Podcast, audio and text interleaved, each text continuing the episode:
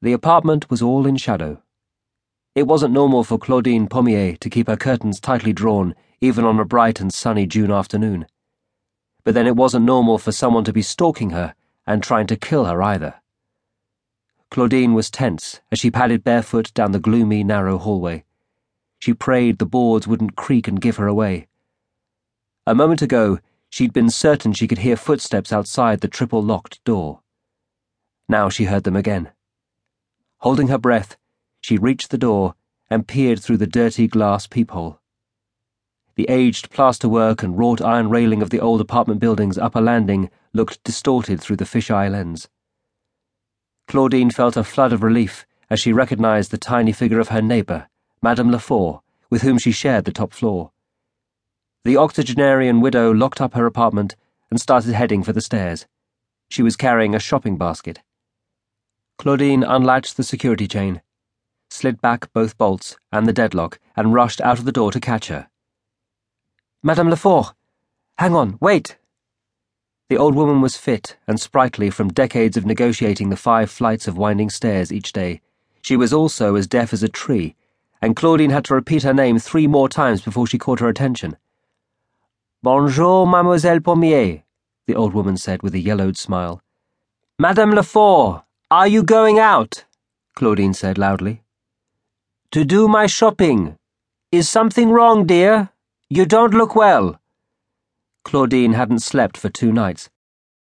Migraine, she lied. Bad one.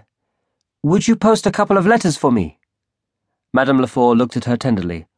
Of course, you poor dear. Shall I get you some aspirin, too? It's okay, thanks. Hold on a moment. Claudine rushed back into the apartment. The two letters were lying on the table in the salon, sealed and ready but for the stamps. Their contents were identical, their addressees half a world apart. She snatched them up and rushed back to the door to give them to Madame Lefort.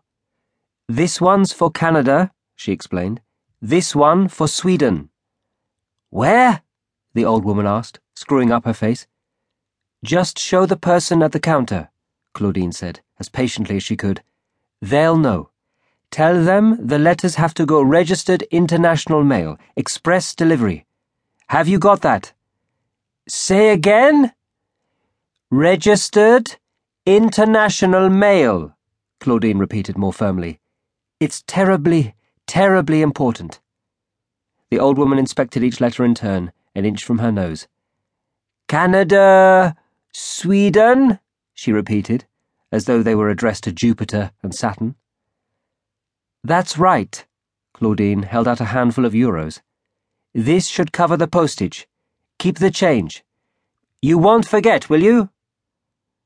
As the old woman headed off down the stairs, Claudine hurried back to her apartment and locked herself in. All she could do now was pray that Madame Lefort wouldn't forget, or manage to lose the letters halfway to the post office. There was no other way to get word out to the only people she could trust. Two allies she knew would come to her aid if it wasn't too late already. Claudine ventured to the window. She reached out nervously and pulled the edge of the curtain back a crack. The afternoon sunlight streamed in, making her blink. Five floors below, the traffic was filtering along the narrow street. But that wasn't what Claudine was watching. She swallowed. The car was still there, in the same parking space at the curbside right beneath her windows, where it had been sitting since yesterday. She was completely certain it was the same black Audi with dark tinted glass that had followed her from Fabian's family country home two days ago. And before that, the same car that had tried to run her down in the street and only narrowly missed her. It still made her tremble to think of it.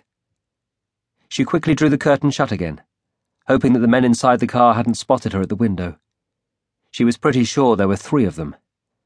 Her instinct told her they were sitting inside it, just waiting.